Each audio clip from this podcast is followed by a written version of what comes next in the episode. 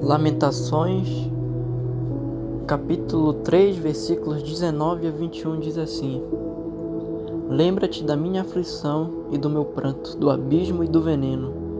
Minha alma continuamente os recorda e se abate dentro de mim. Quero trazer à memória o que me pode dar a esperança. A esperança que é dita nos livros de Lamentações é o ato de esperar o que desejamos através da fé e confiança em Deus. Mas como ter esperança em dias tão difíceis como hoje, ou quando tudo parece dar errado? Às vezes dá vontade de parar, desistir e abandonar tudo e dizer: Eu nasci para sofrer. E quando a paz vai embora e a tribulação nos rodeia tentando nos tragar, o que fazer? Para muitos, só resta se lamentar e chorar mas para os que confiam no Senhor é diferente, pois é necessário trazer à memória tudo aquilo que nos dá esperança. A passagem bíblica de Lamentações nos leva a esta direção.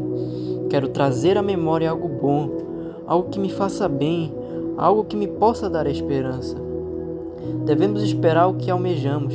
Esperar é aguardar aquilo que desejamos para a nossa vida. Muitas vezes, para nós, é muito mais confortável fazer o que todos fazem e dizer aquilo que todos esperam que digamos, pois assim a vida parece que vai ficar mais tranquila para nós diante das pessoas. Mas diante de Deus não é assim. Temos que encher a nossa mente e trazer a memória de forma consciente com tudo aquilo que nos pode dar a esperança. As escrituras sagradas falam que a esperança que se vê não é esperança. Isso também ocorre com a fé.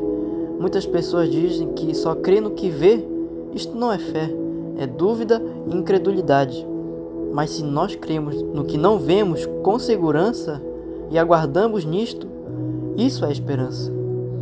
O bom é ter esperança e aguardar em silêncio a nossa salvação, a salvação do Senhor.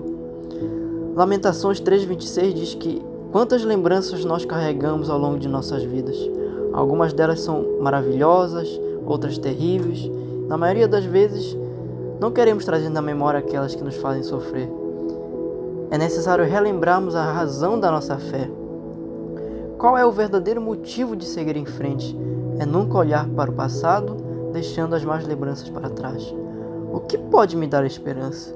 Lembre-se, a nossa esperança não é em vão, não tem fim, ela está firmada em Cristo e nele podemos confiar, como ele mesmo disse em Mateus 28. Eis que estou convosco todos os dias até a consumação dos séculos.